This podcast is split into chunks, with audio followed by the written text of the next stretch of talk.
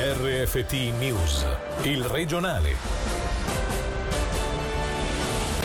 Nuovo arresto in relazione al pestaggio di un diciottenne a Cadempino. Si tratta di un ventunenne del Luganese che si aggiunge ad altre cinque persone attualmente in carcere con le accuse di rapimento e sequestro di persona.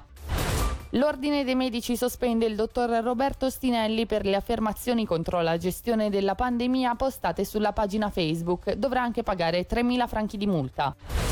Un ulteriore sostegno per le persone in difficoltà, presentata oggi la rendita ponte Covid che offrirà dal primo di marzo un aiuto finanziario per indipendenti e salariati.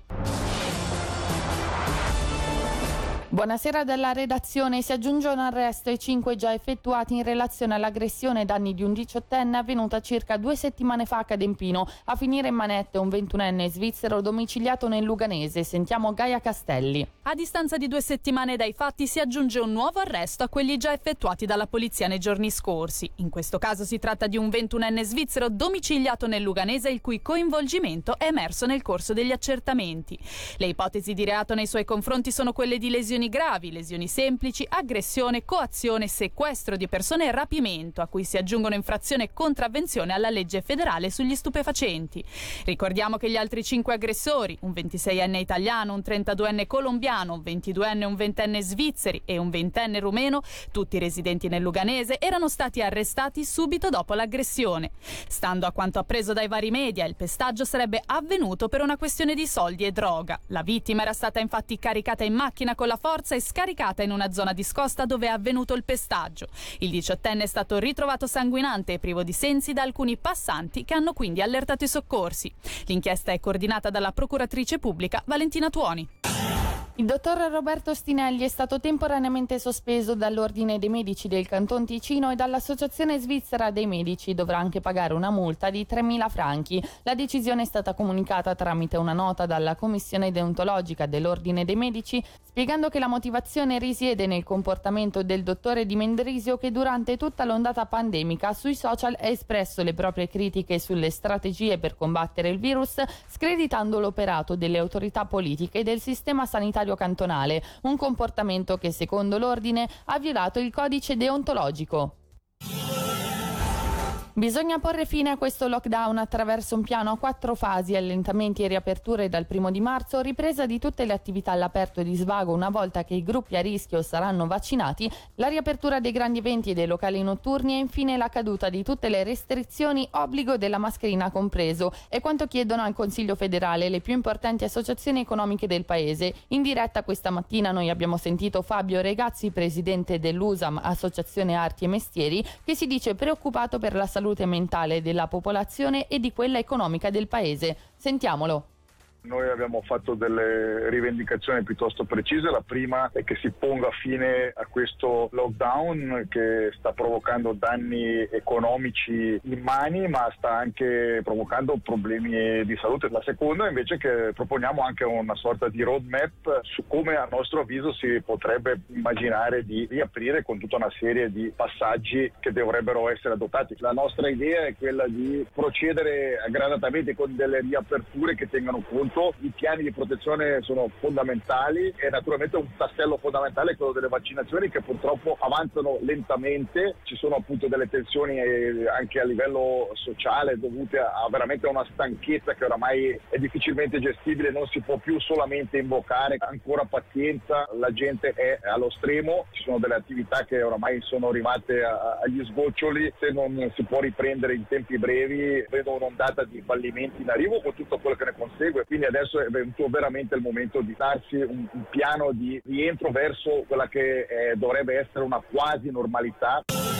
In Ticino oggi il numero delle nuove infezioni è sceso a livelli che non si vedevano da ottobre. I contagi nelle ultime 24 ore sono stati solo 9, 2 ricoveri e 0 i decessi.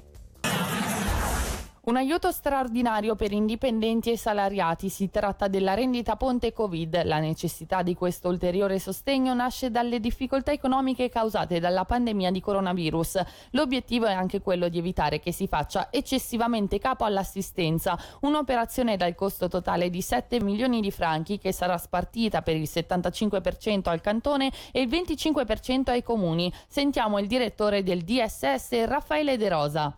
Rappresenta una misura nuova, una misura in più che si inserisce in maniera complementare a quanto viene già oggi fatto dalla Confederazione, dal Cantone, dai comuni e dai numerosi enti e associazioni attive sul territorio. I beneficiari di questa prestazione sono i lavoratori indipendenti affiliati ad una cassa di compensazione che hanno subito una riduzione del proprio fatturato in seguito alla pandemia, come pure i lavoratori salariati che hanno subito una perdita di lavoro anche parziale in seguito alla pandemia che non possono beneficiare delle indennità ai sensi della Ladi e questi due gruppi di persone non hanno diritto ad altre prestazioni. Ci si potrà rivolgere ai comuni a partire dal primo di marzo. Nel frattempo è attiva la hotline cantonale come pure la nuova pagina internet rispettivamente la possibilità di scaricare il formulario di richiesta e tutte le spiegazioni compreso il flyer e sarà anche attivo una mail dedicata per porre domande. Questa misura rispecchia la volontà di fornire un aiuto rapido, semplice nelle procedure procedure e di prossimità.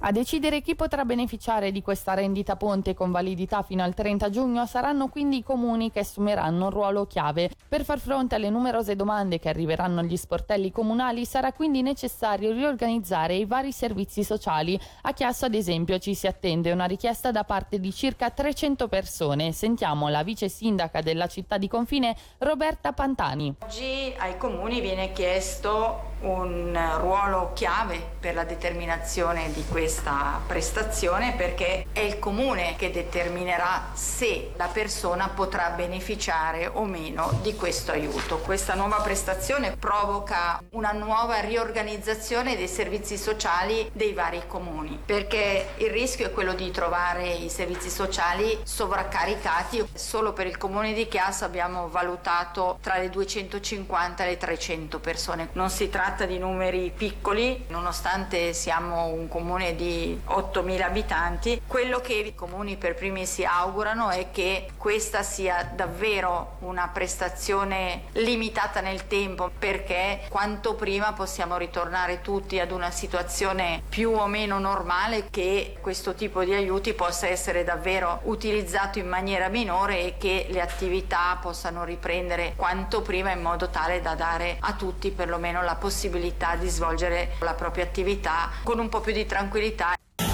È sempre attuale la truffa del falso poliziotto. Si tratta di malintenzionati che fingendosi chi in realtà non sono, approfittano per entrare in casa delle persone e sottrarre beni o denaro. La polizia cantonale avverte, prima di lasciare entrare degli sconosciuti in casa è fondamentale informarsi sulla loro identità. Come spiega il portavoce Renato Pizzolli, i ruoli che questi malviventi possono interpretare sono svariati. Sentiamolo può essere una persona che suonando a casa molto spesso di persone che vivono da sole o anziani si spaccia per qualcuno che non è. Può essere anche un idraulico, può essere un operaio comunale, può essere un poliziotto, tutti falsi. Eh? A volte invece sono venditori porta a porta che entra con intenzioni diverse da quelle che ha diciamo palesato sul ciglio della porta e una volta che è dentro eh, potrebbe quantomeno approfittare di un momento di distrazione per uh, rubare. Insomma, chi con una scusa ha un motivo per voler entrare in casa e diciamo muoversi con un minimo di indipendenza. Se ho dei dubbi,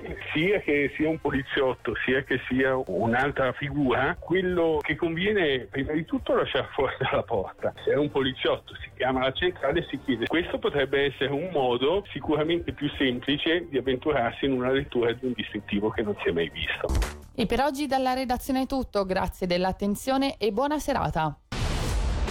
Il regionale di RFT, il podcast su www.radioticino.com.